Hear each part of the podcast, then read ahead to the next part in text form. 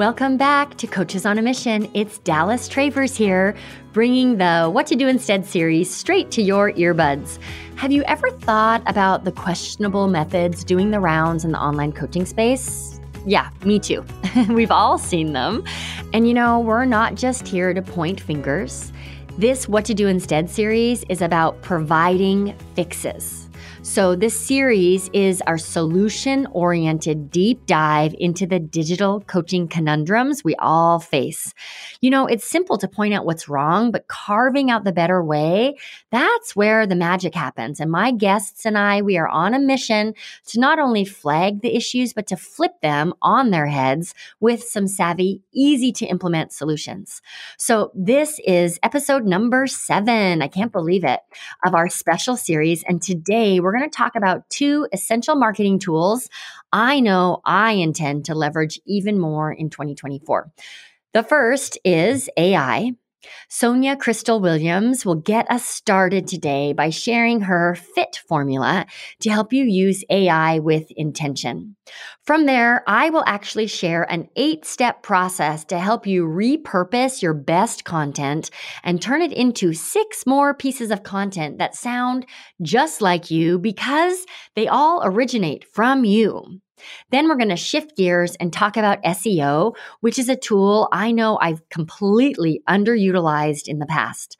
Kate Kordsmeier will invite you to replace social media marketing with a long term SEO strategy. She quit social media not long ago and she has never looked back. From there, she's going to deliver an SEO masterclass. That's really what it feels like to help you put things into action.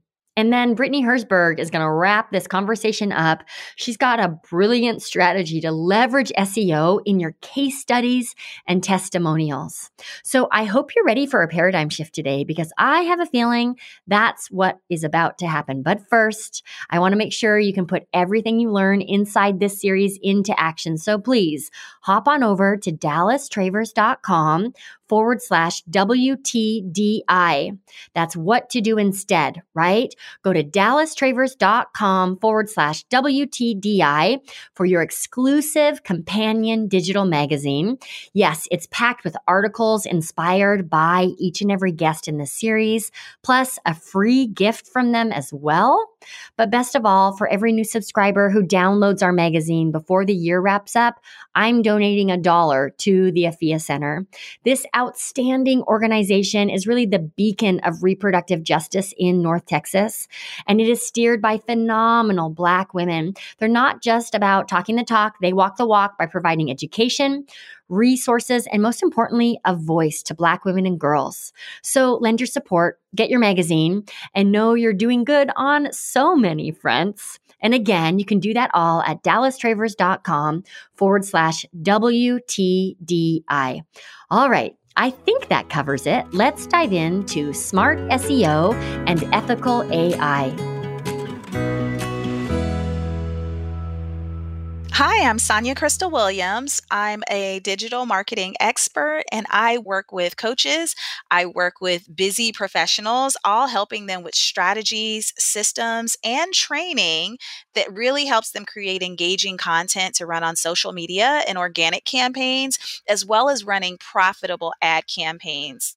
All right. So, one harmful practice coaches need to ditch right away is having a heavy reliance on AI to speak in your unique voice. So, and here's what I mean by that. I know some of you are learning AI, some of you are getting used to it, and there's a lot of information out there on how to use AI. Using it is great, but how you use it matters.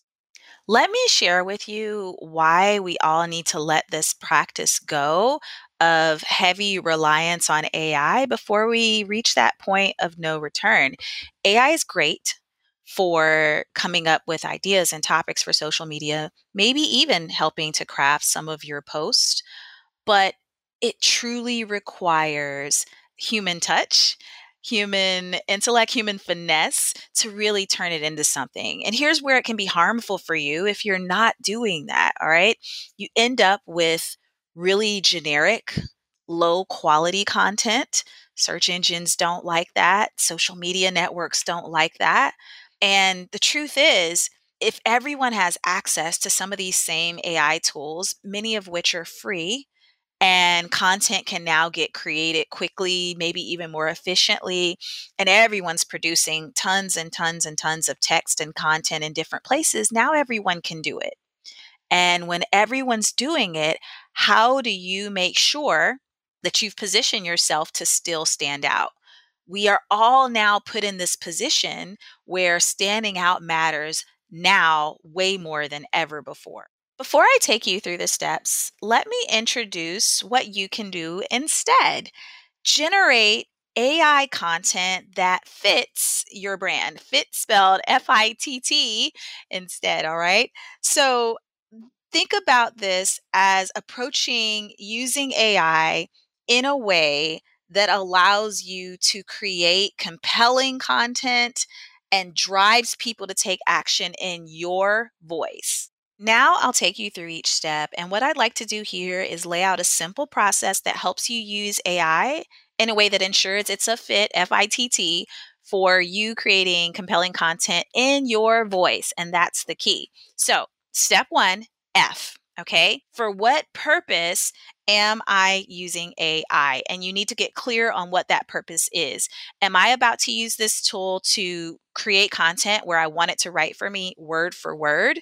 If so, again, there might be a heavy reliance there. So, how do I do this more effectively so I don't sound like all the other noise and create generic, low quality content? So, you really need to think about that. Am I using this to write word for word?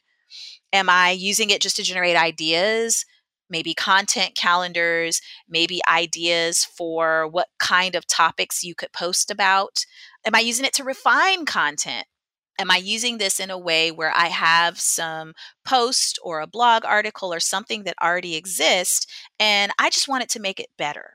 Okay, so you need to get clear on what that is because that feeds into the next step. I, step two, identify tools. Okay, so we got F for what purpose am I using AI? I, identify tools. What tools am I going to use that serves the need or answers the questions to the purpose of why I'm doing this to begin with. And there's a lot of tools out there Chat GPT, Bard, Jasper AI, Copy AI. The list goes on and on. Once you have clarity around that, then that's going to help you in terms of what you need to do next, which is train your AI. T, step three. Okay. So, training your AI means you are helping that AI tool understand for you as a coach who you are, how you speak, what is your tone, how should it come across, how should it help make people feel if this is for social media post, if this is for a hook or a headline, so that it's authentically sounding like you and not just again more noise in the in the social media feeds that exist out there okay so you as a coach have to train up that tool and I'm going to use a real simple tool, right? Most of us have access to Chat GPT. We can use it. You can create a free account. And so when you're using a tool like Chat GPT, then think of it in terms of I'm the boss. Chat GPT is my executive assistant here to take notes and I'm dictating my needs to that assistant. And this, when I do dictate or give prompts, it's not a one time demand. It is a ongoing conversation where my executive assistant responds to me and then I say, "Well, I like that idea, but let's refine it or let's polish it up by doing XYZ or this or that." Okay? That's how we begin to work with AI effectively. And as we train that AI, the same way you train your executive assistant, if they were writing memos or something, emails on your behalf, you have to train it to speak like you, to sound like you, to know what trigger words it should be using. So you've got to program it in a sense, but you got to do it each time you're creating a new series of prompts. Let me give you three quick ways on how you train your AI. Okay. Number one, if you just don't know what else to do, a great starting point, and this, if nothing else, can give you a feel for how it could begin to write. You might say something simple like, I am a coach that works with people who are focused on career growth. And I love Oprah Winfrey.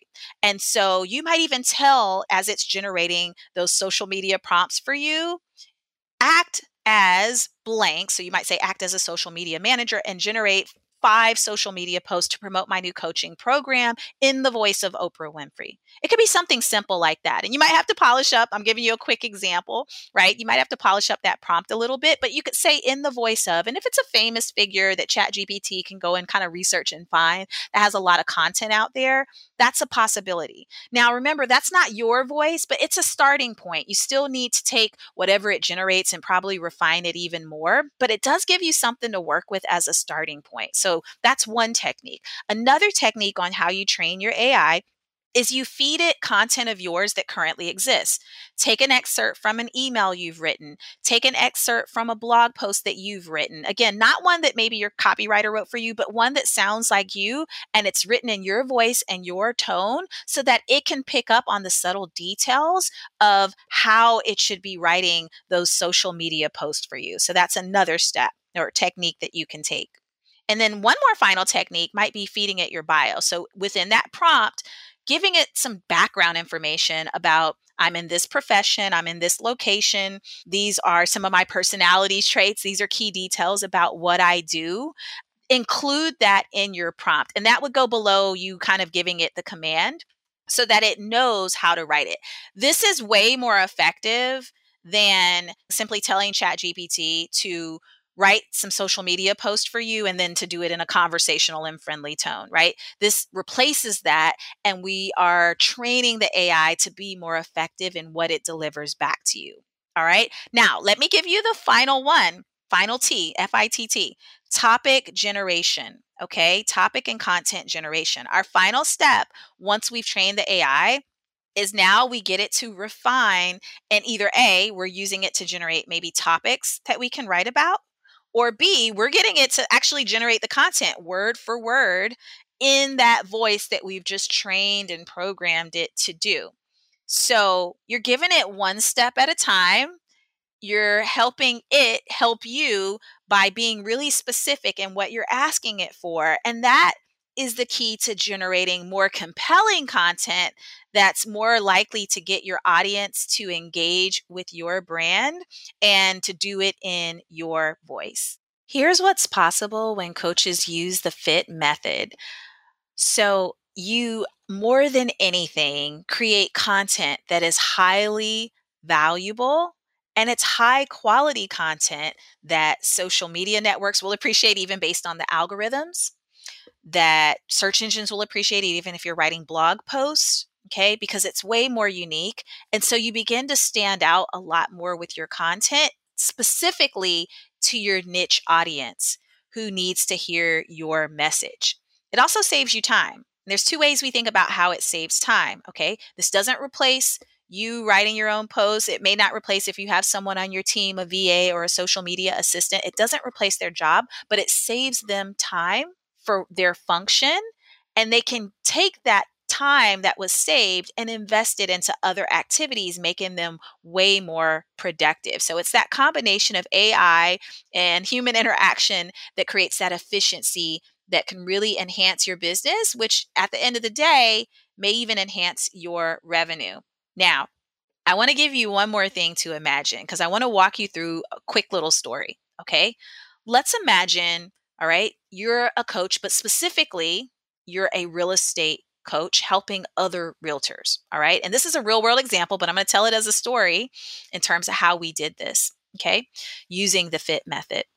So you're a real estate coach and you want to revamp your presence on LinkedIn. So when we think about the blueprint we have, F, for what purpose am I using AI?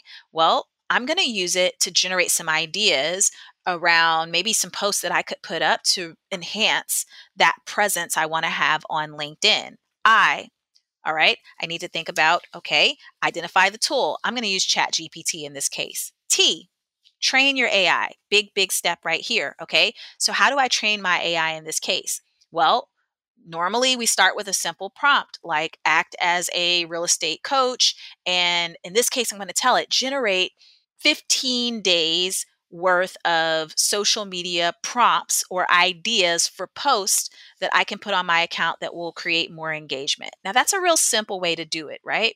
But remember, we need to use one of those other techniques to train our AI to speak in the voice we need it to speak in. So remember, in addition to that prompt, you're adding on an insert of that, you know, additional text sample. But in my example, in my story, let's just say we tell it in addition to that prompt, we want it to write content ideas in the form of stories that we're going to use in this account. So 15 days worth of ideas that will generate stories I can tell on my LinkedIn account and write the text from the perspective of the following person talking to, and then blank, insert your audience. Okay.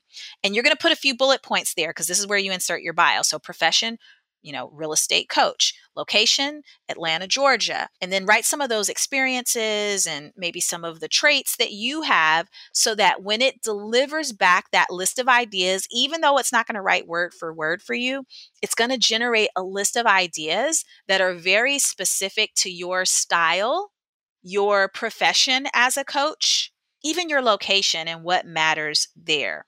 Okay. Again, that's our final step which is the actual topic generation in this case. All right. So follow those steps. That's a quick example of how you make it all happen. And I wish you success. If you take nothing else away from this episode, know that learning how to use AI to generate compelling content isn't easy. And so coming up with a technique to adapt and using that approach effectively will always help you in the end. Train your AI. That's probably the biggest takeaway that I want you to remember so that it's always doing you good and it's allowing your brand and your voice to shine authentically. Hi, it's Dallas Travers back again. Yes, I'm your host here of the Coaches on a Mission podcast. And yes, I help values driven coaches build a business that they're truly proud of using the ripple effect system. So I'm pinch hitting here kind of at the last minute, but it worked out perfectly. We had a guest step out of the What to Do Instead series at the last moment, and I didn't want you to miss out on any essential AI training. So I'm excited to be here because what I'm going to share today is something that I have worked really hard to develop over the past couple of months. And it's something I haven't even introduced to the Hive members yet. We're going to do a class about it in January. So, what is it?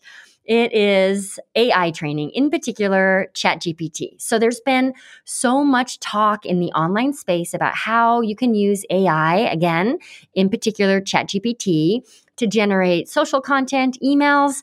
I even saw on my Instagram feed today how you can use ChatGPT to design and sell a course in an hour. It was bananas. So, whether or not you can delegate your content creation to ChatGPT or not, that's a conversation for another day. What I want to do is talk about how you can partner with ChatGPT to repurpose your best original content into up to six fresh pieces of content that totally match your values, your voice, and your vibe because they originally come from you. So rather than this harmful practice of just plugging in a couple of prompts into ChatGPT and trusting that the content will match you and your audience, let's leverage ChatGPT to repurpose and get more mileage out of the stuff you've already spent so much time creating.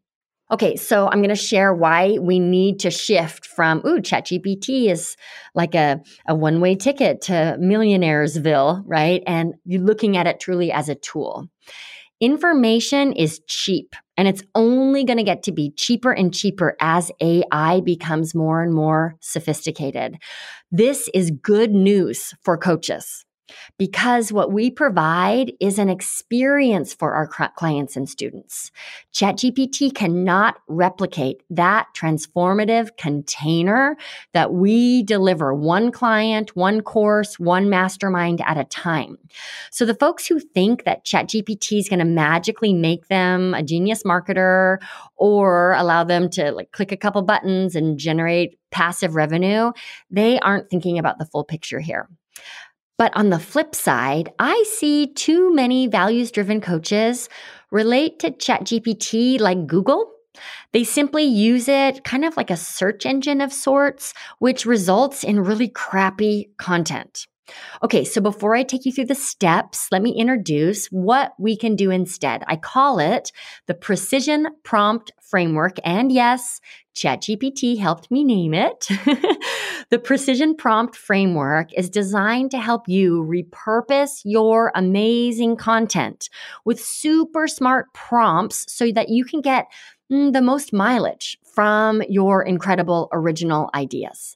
So now I'm going to take you through the process. Step number one select some of your own original content. The goal here is to get good at repurposing. So we've got to start with content that you've created and content that you're proud of.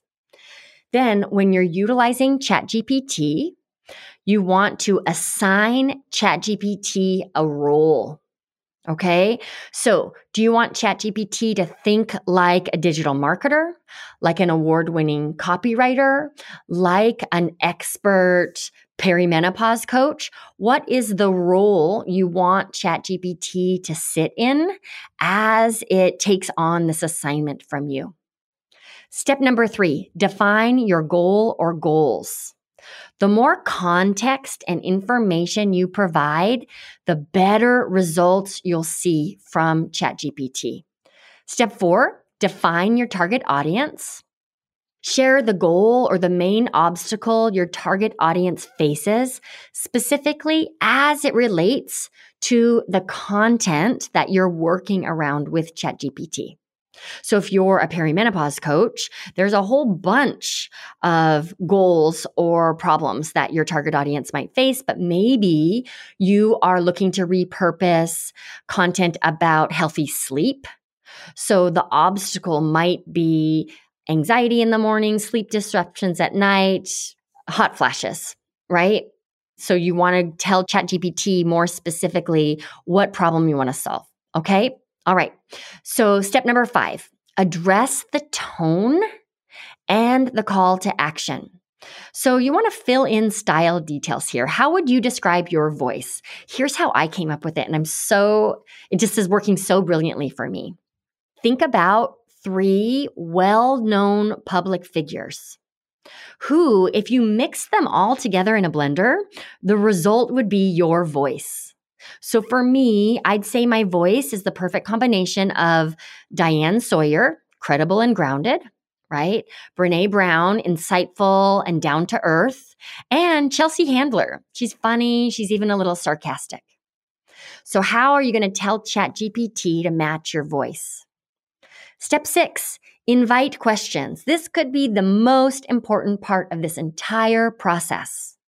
So, here's the language that I use please ask me at least six questions to gather all the information and context you need so that I can take full advantage of your abilities. From there, step seven, you're going to paste the original content that you wish to repurpose. Okay, ChatGPT is going to take your prompt. It's going to ask you some questions. And then after a tiny bit of back and forth, it will deliver up some pretty darn good content. Step eight, take the time to give ChatGPT feedback so that you can land at something that really matches your voice. And then step nine, once you've got that solid piece of repurposed content, you're going to repeat this process for another piece of content. Then you'll repeat the process for yet another piece of content. And I was able to do this and come up with six super solid pieces of content that all sound just like me because they come from my original ideas. Okay, so what's possible when you use this precision prompt framework? Let me just share with you what happened for me. So I assigned ChatGPT a role. You are an expert copywriter and digital marketer. Then I defined the goal. I said, turn the email copy I'll provide into three highly engaging 60 second Instagram reel scripts in the voice that matches a combination of Diane Sawyer, Brene Brown, and Chelsea Handler. Then I define the target audience. The target audience is values driven coaches who feel nervous about being pushy when they sell, yet they want more clients. Step four, the tone and the CTA. I already shared the voice that I use, right? I also went on to say use a conversational tone and speak with friendly authority. The call to action is for viewers to comment. They commented a word to sign up for my free webinar. Step five, then I invited questions. Ask me at least six questions to gather all the information and context you need so I can take full advantage of your abilities. Then I pasted my original content. ChatGPT came back with six questions one about tone and brand voice, one about visual context, because I was asking for Instagram Reels, one about main takeaways. What are the top three messages I want viewers to really hang on to? A question about emotional connection, specifics about my call to action, and engagement hooks. I took the time, and it's going to feel annoying at first, but then you get to build off of this to thoughtfully answer each of those questions. And ChatGPT delivered, I mean, it felt like I wrote them, truly, three direct to camera Instagram reel scripts. Then what I did was say to ChatGPT, you're still an expert copywriter. Using all the context I provided above, please turn reel script number three, the third one they delivered to me. This one they called it Truth Triumphs. So turn that reel into an Instagram carousel featuring at least five slides. Include a hooky headline and maintain this conversational, sincere tone. ChatGPT said, Absolutely, here's your carousel. And it was very mm, corny. It was super corny. So I gave ChatGPT feedback. I said, Thank you. I'm very polite to ChatGPT. I said, Thank you. Can you please redo this carousel as a text only carousel instead? The tone, again, is in the voice of Dallas Travers, which is a combination of Diane Sawyer, Brene Brown, and Chelsea Handler. ChatGPT said, Of course, text only carousels in the voice of Dallas Travers, melding earnestness and vulnerability and directness. Here we go. And what it delivered was a really great carousel. So then I said, Thank you. And I said, Let's write a caption for this carousel. The caption it delivered was awesome. And then I said, Thanks for all of this. Let's come up with relevant hashtags and can you combine that carousel and caption into an email that I can send to my audience? So I started with an email to my audience. I created three reel scripts, one carousel, a carousel caption, and then I brought it right back to another email. This is what's possible when you take the time to apply the precision prompt formula. So fun, right? So I hosted a retreat just last month. And this was an exercise that we did at the retreat. And so many of our members by the end of it. If nothing else they got really good at prompting. But one participant in particular her first name is ashley. It was incredible what she was able to generate. And again we're not just stealing ideas from the internet. That's a harmful practice. It's not going to pay off in the long run. But we're getting smart about how to take the hard work that you have already poured in to your messaging poured into your content and get more mileage from it. So if you take nothing else away from this episode, I want you to know that nobody is ever going to create content better than you do. But that doesn't mean you have to spend every spare minute typing away on your laptop. You can leverage ChatGPT ethically by working side by side with AI to repurpose the stuff that you've already created. All right, before we shift gears and talk about smart SEO strategies, please go download your free companion What to Do Instead magazine. We've turned each guest's talk into an easy to follow article. Plus, for every new email subscriber who downloads the magazine before the end of December, I'm going to donate $1 to the Afiya Center, which is an incredible reproductive justice organization helping Black women and girls achieve true reproductive freedom.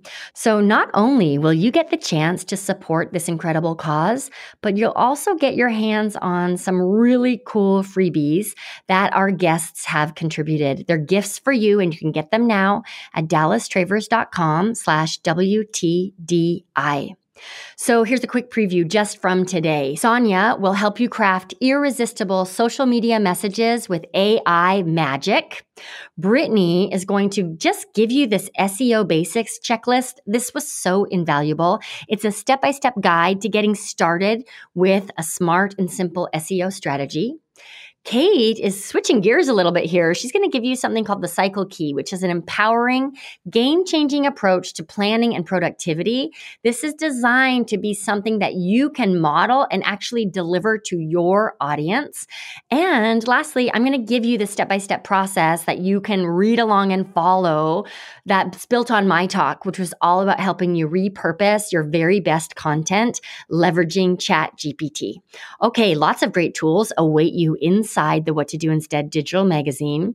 Plus, your free download supports a very, very good cause. So go grab your magazine now at dallastravers.com forward slash WTDI.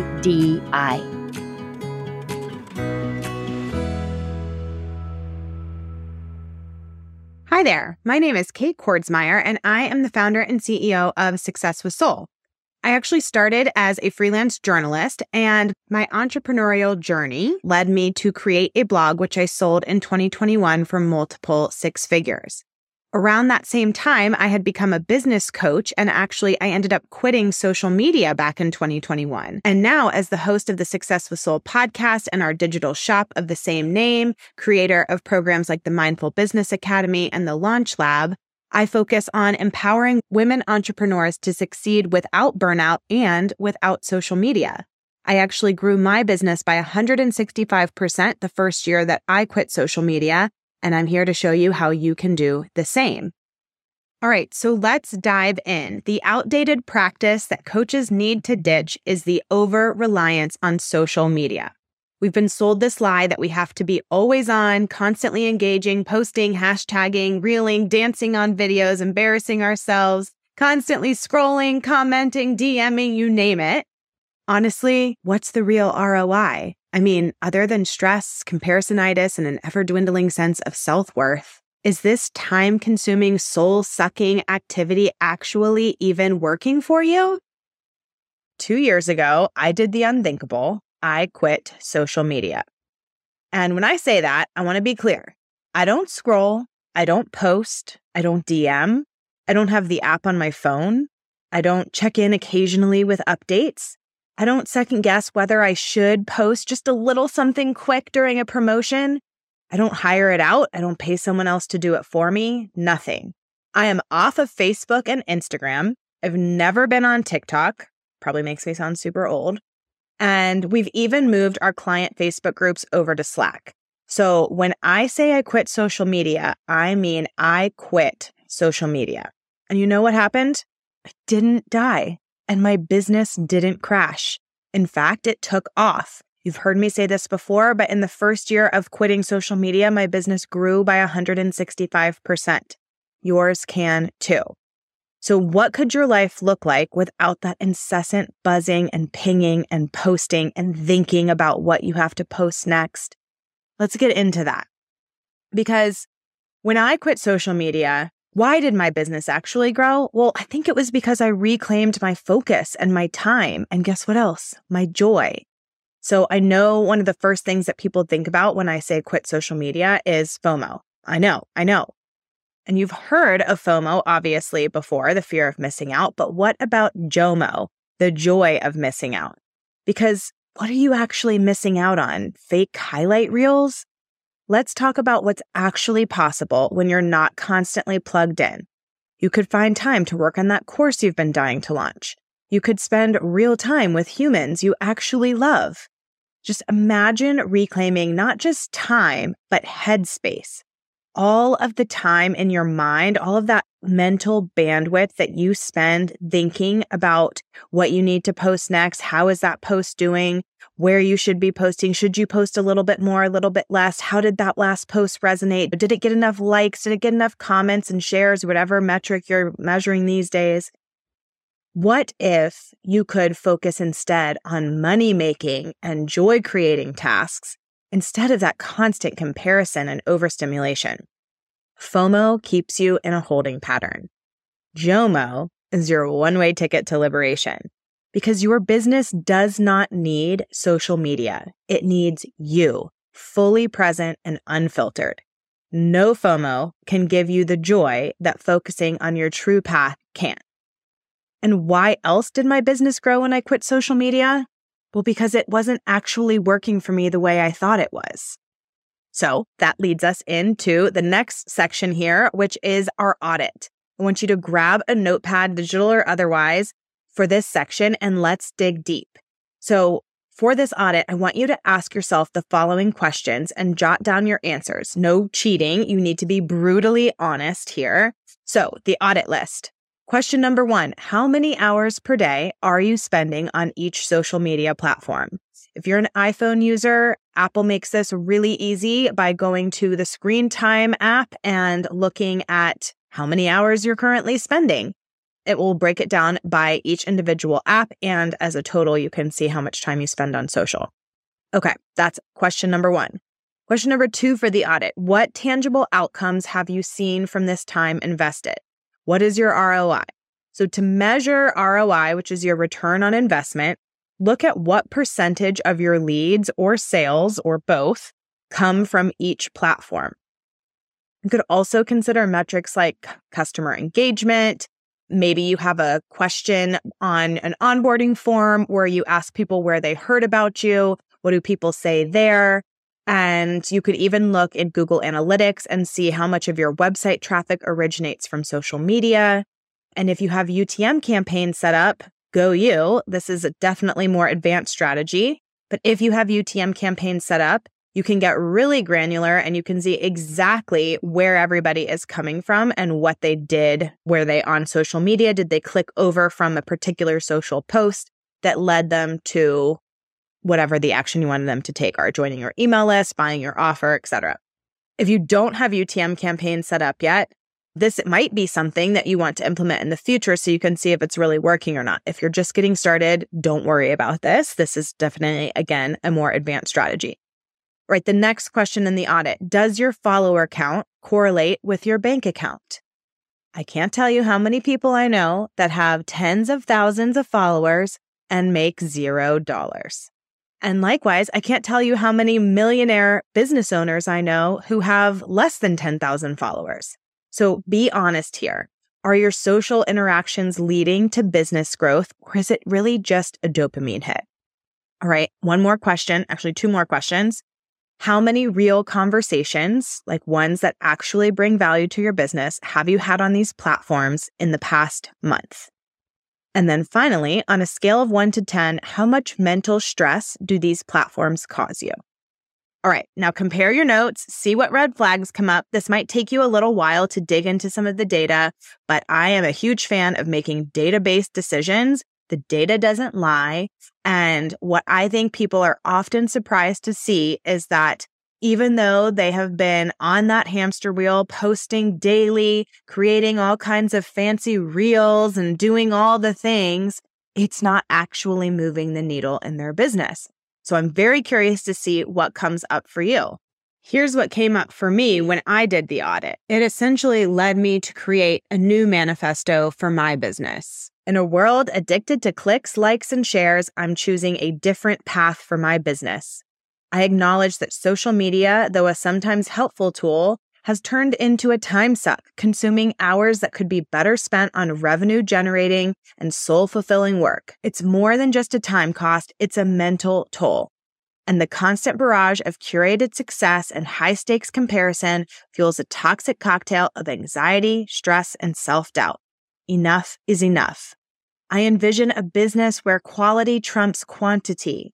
Real relationships nurtured in the unfiltered world will replace shallow online connections. My workdays will be filled with focused, meaningful tasks that move the needle, free from the incessant ping of notifications and the lure of the infinite scroll. This isn't just about cutting ties with social platforms. It's about reclaiming my time and headspace and steering it purposefully toward authentic human interactions and business activities that genuinely deserve my attention. I am committed to redirecting the time saved from social media towards higher impact business tasks, be it strategic planning, lead gen, content creation, or even a well deserved break to recharge my batteries. All right, so what are you going to do instead? Now, before I take you through the steps, I just want to introduce you to this concept overall. So I'm going to let you in on a little secret.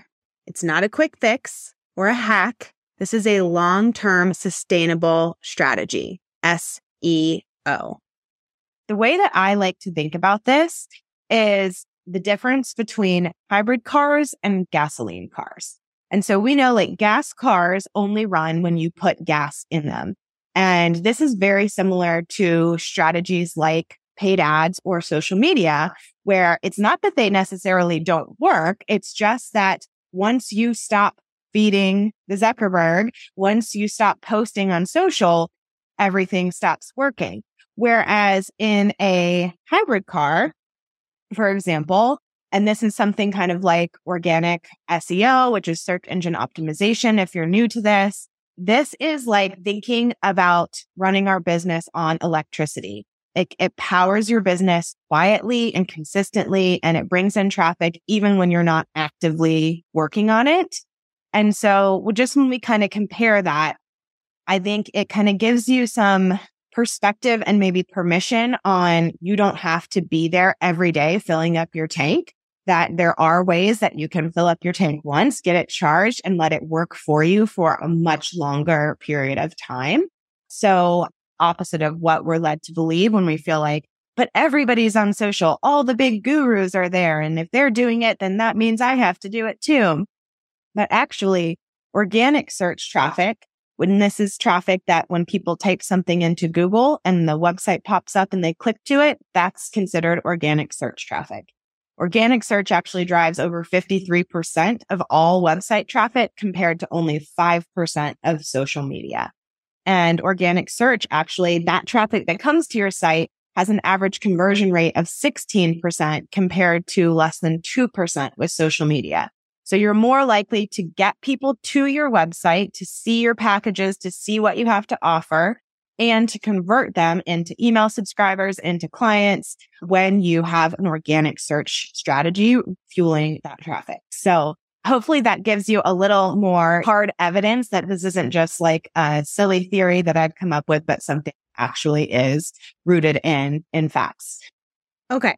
To clear up a little bit, in case there's any confusion, when I say search traffic or organic search, I'm talking about people who are actively looking for what you're selling. So this isn't some spray and pray method like social media can be. These are truly hot, hot leads. And, and we'll talk more about that in just a second, but I just want to clear up one other thing. Google isn't the only search engine in town. YouTube, Pinterest, and even Amazon are top search platforms, each with their own unique angle. But regardless of the platform, the game remains the same, which is make yourself findable. Having a blog really is the fastest way to show up in Google. And this makes you findable by your ideal client. This is also when people are the hottest leads because they are actually searching for you versus interruptive marketing. So even whether it's an ad or it's just scrolling through social or something, they're not necessarily looking for what you have to offer. They might, it might resonate with them. It's not that it's a terrible way to reach people, but people are the hottest leads when they have typed something into Google. They are ready to take action. They're looking for a solution. And so you're getting them at the best possible time. Okay. So how does SEO actually work? Like, how do you do it? There's not one single thing that you can do that will guarantee you start ranking on page one for everything. SEO really is a puzzle and a lot of these things end up working together. So the first thing is that keywords are king. It's not about just stuffing keywords everywhere, but if you can find a way to naturally place keywords into things like your blog post title, the subheadings that you have, meta descriptions into the content in a natural way and use them as like the main characters of your story, then that is a great way to start showing up on Google for the words that people are typing in. And so essentially, if you just think about keywords as what are the words that people type in that would bring them to your site? And so a lot of times people are searching their problem. They're not searching for the solution. Like they are searching for the solution, but what they type in is not the solution. Like they might not know that cycle syncing is what could help them solve hormonal imbalances, for example. But they know that they have hormonal imbalances. So they might type in irregular periods or something like that. And when you can figure out what keywords you want to rank for, that's the fastest way to start showing up in Google search results when it comes to those keywords, there's a couple rules of thumb that I like to use when I'm doing keyword research. So there's lots of keyword research tools out there. One of my favorites is Uber Suggest. When you type in a keyword, it gives you kind of a chart with other keyword ideas. And then it has a search volume, which means how many people are searching this word every single month.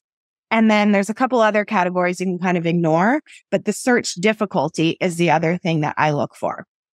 And so when you are trying to come up with the keyword you want to use for your post, you want to do something that has less than a 50 of keyword difficulty. If you're a brand new site, I would even go so far as to say less than 30. The biggest mistake that I see people make is that they'll be like, I optimize my post for keywords, but they didn't choose a keyword that they could actually compete with. So if you are a brand new site or a smaller site and you do a keyword that has 27,000 searches a month and the keyword difficulty is 72, it's going to be near impossible for you to show up on page one and compete with the people who are showing up there. So it's really important to kind of know who you are and where you're at, and then choose those keywords that, that you can compete with.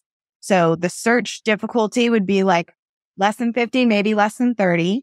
And then the search volume, it's not as important, but I recommend generally trying to be somewhere between 200 searches a month and 20,000 searches a month, depending on how established your site is.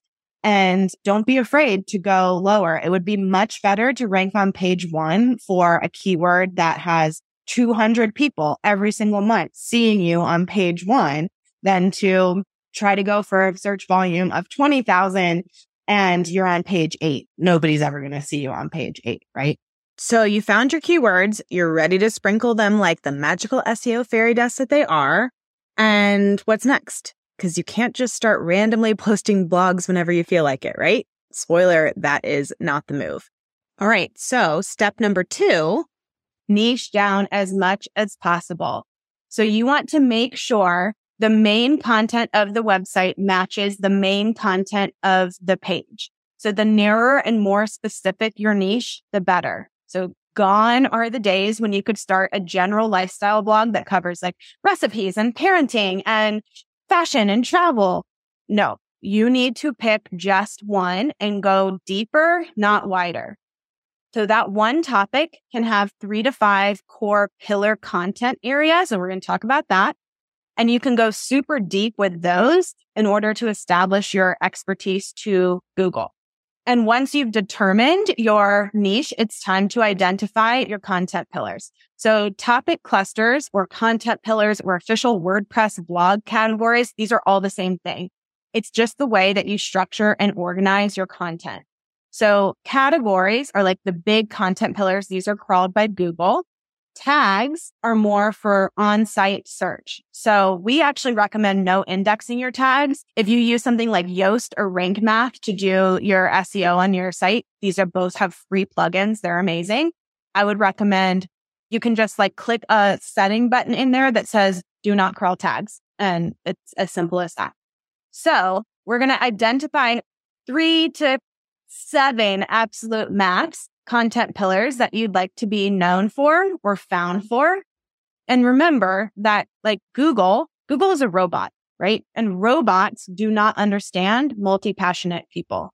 Robots understand Kate is an expert in this. Indira is an expert in that. Not Indira is an expert in X, but she also loves Y and she has a passion for Z. And so we talk about all of it on the blog all the time.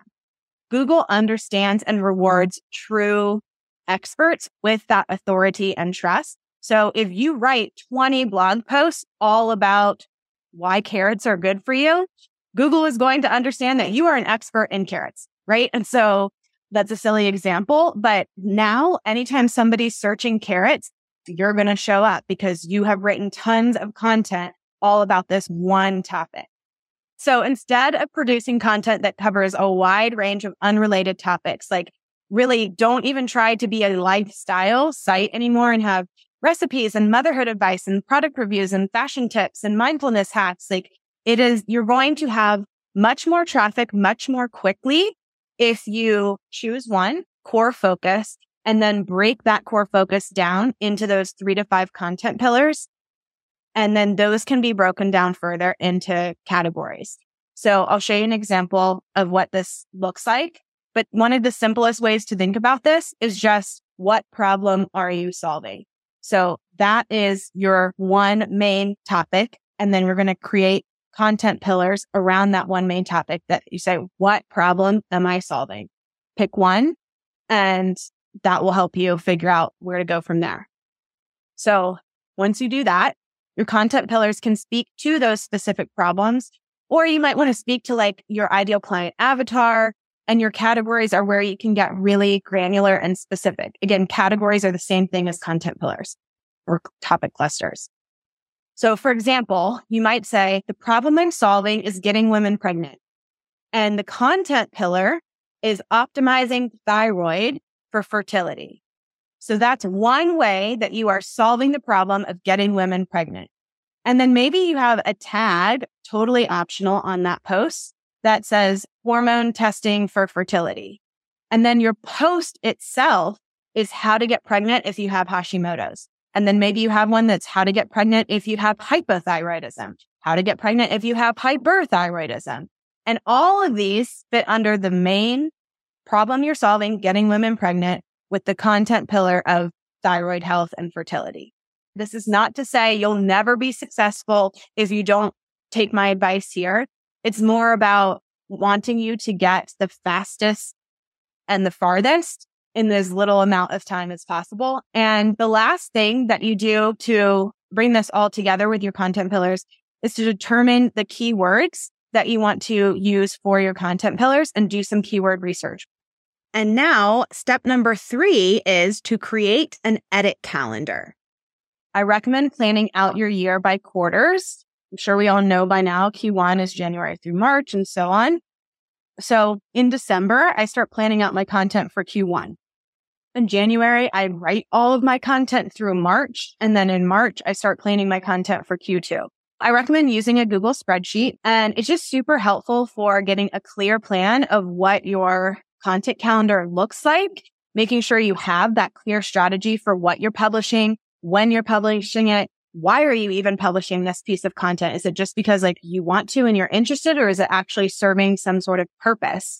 What are your keywords? What are your lead magnets that you're going to share in that post? This has been really helpful for us too of just figuring out like, okay, making sure every post has a lead magnet or some kind of call to action. Every post where it's warranted, what affiliates are we going to include in this post so we can get our affiliate links in? Is there any audio or video content that we want to include here? And making sure like, does it fit in one of the pillar content categories that we've suggested? Just looking at again, like, do you have a purpose for everything that you're putting out there? So how is this post prepping somebody to buy your offer, for example? Are you debunking myths? Are you busting limiting beliefs? Are you answering frequently asked questions? Are you giving them like some mindset shifts and reframes? Just thinking about, again, going back to organic traffic and an offer of your own and that they need to work together to make this super easy and successful. So that is the edit calendar, which brings us to step four. How often should I post? So Google rewards consistency and quality over quantity, as we already shared. And so with that in mind, and just to paint with incredibly broad strokes, I recommend putting out new content one time per week or once every other week if that is all you can commit to right now, at least until you've built up an archive of 25 posts. So just to share some personal experience and what I've seen from working with hundreds of clients on this, anything more than twice a week. And I feel like the quality is going to suffer. It's just too much to keep up with. And it's just not necessary for anybody, including your readers in Google. But anything less than once a week, once a month, it just sometimes takes like too long to build that library of content and start ranking for keywords in Google and just getting into a really good momentum. So I do recommend once a week is ideal. But again, choose what you can actually commit to. Once you have an established library of content and you're consistently generating organic traffic with that content, both those things need to be true. Just because you have an established library, if you're not actually getting traffic yet, it would not jump here yet. But once you have both of those things happening, you may only need to post new content like a couple times a month or potentially even just a few times per quarter, if that. So there's good news. Again, unlike social media, you can set some things up and then like walk away and let it just work for you and not have to continue showing up with new, new, new, new, new all the time. We're coming up on the end here, and I just want to finish this by saying that if you take nothing else away, I just want you to know that there is another way to do business. There is another way to generate clients and leads and traffic to your website for free on autopilot, and that is through SEO. There's other factors that go into SEO that we didn't talk about today, like optimizing your website for site speed and performance, making sure it loads quickly, looks good on mobile, makes it easy for visitors to find what they need. But that could be an entire another training. So what I want to leave you with is this. If you're tired of the social media hamster wheel, step off. Your worth, your business's worth, they are not measured in likes and follows or any other vanity metric cooked up by some Silicon Valley think tank. Start focusing on those strategies that truly empower you, that free you from the tyranny of algorithms and social media stress, because you and your unique voice deserve a strategy that's as badass as you are.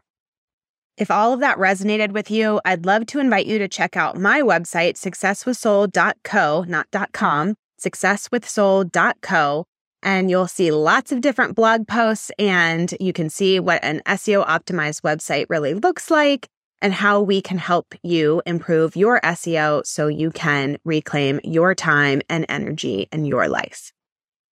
And of course, you can also find me on the Success with Soul podcast, which is everywhere podcasts are distributed. I'll see you later. My name is Brittany Herzberg, and I'm a massage therapist turned SEO and case study copywriter, thanks to 2020 and my discovery of webinars. Coaches, copywriters, and other service providers work with me when they're ready to stop being the internet's best kept secret and start showing up as the answer to a Googled question. We do this by utilizing the most magical marketing combination under the sun SEO plus storytelling plus social proof. One silly practice coaches need to ditch right away is relying on social media alone.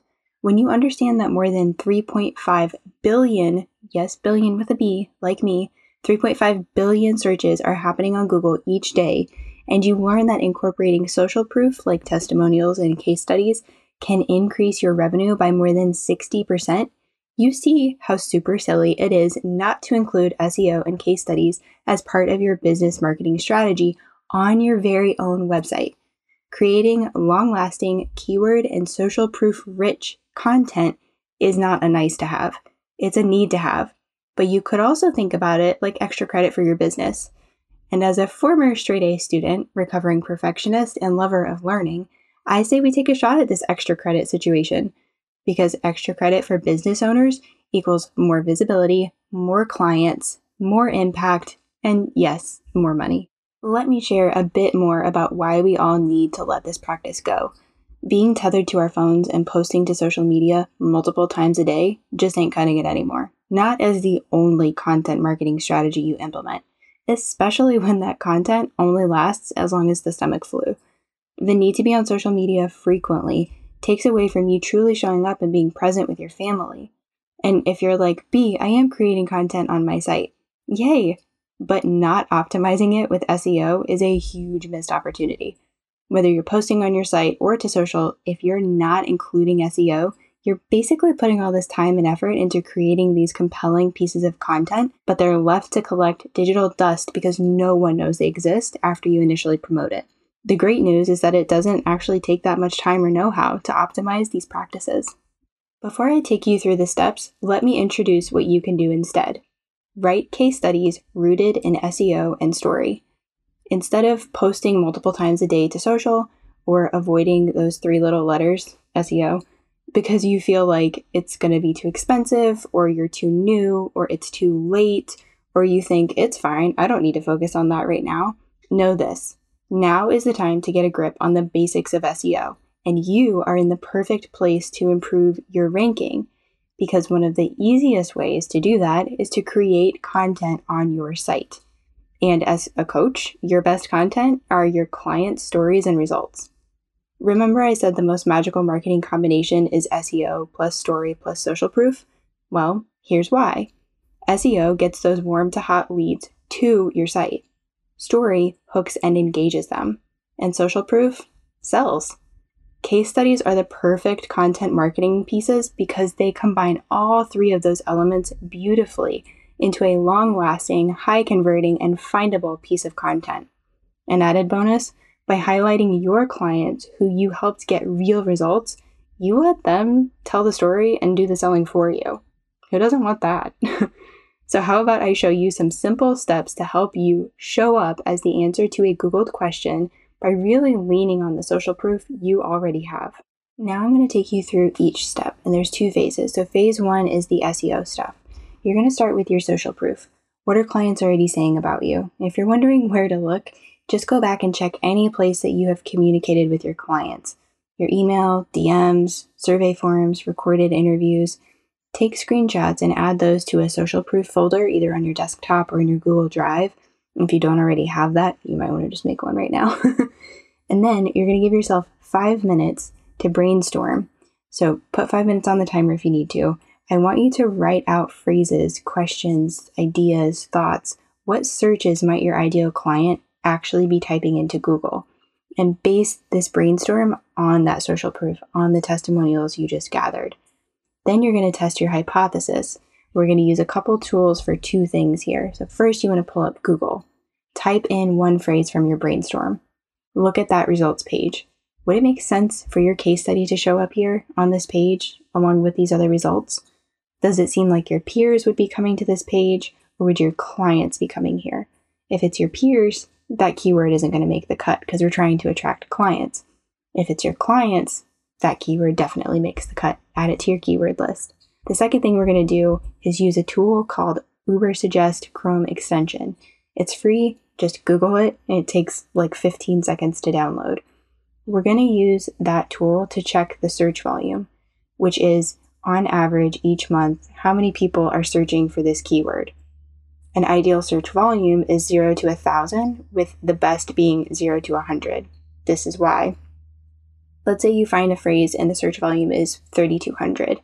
That's going to be too large because if you show up in that search results page, you're going to be a little fish in a very big pond. But let's say you find a search volume of 30, you're going to be a big fish in a small pond. And those leads are likely going to be warm to hot leads. So just something to consider there. Whatever keywords pass both of those tests, you want to add them to a keyword list. And you want to keep that about five to 10 keywords long. That's why we're really only aiming for like 30 minutes for that exercise. The second phase of this is taking those keywords to create your case study. So I want you to know that it's totally possible to create a case study in as little as one week. But maybe for your first one, give yourself about two weeks. First thing you want to do is identify who you want to feature. Usually, it's someone who's already out there evangelizing about you and your business, or someone who has great data to show off, or someone who's a fantastic example of working through your framework that you teach.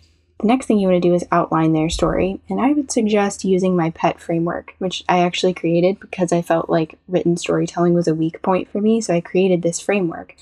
It stands for Problem, Experience, Transformation.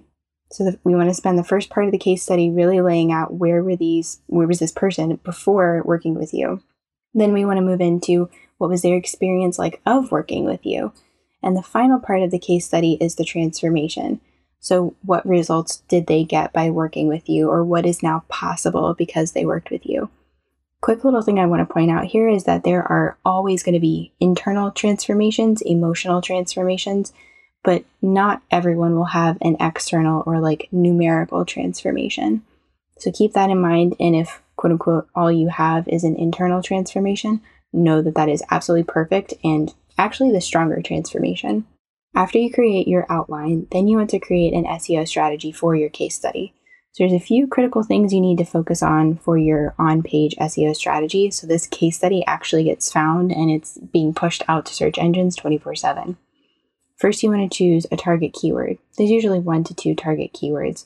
And then list out any keywords that are supportive, synonymous, or similar.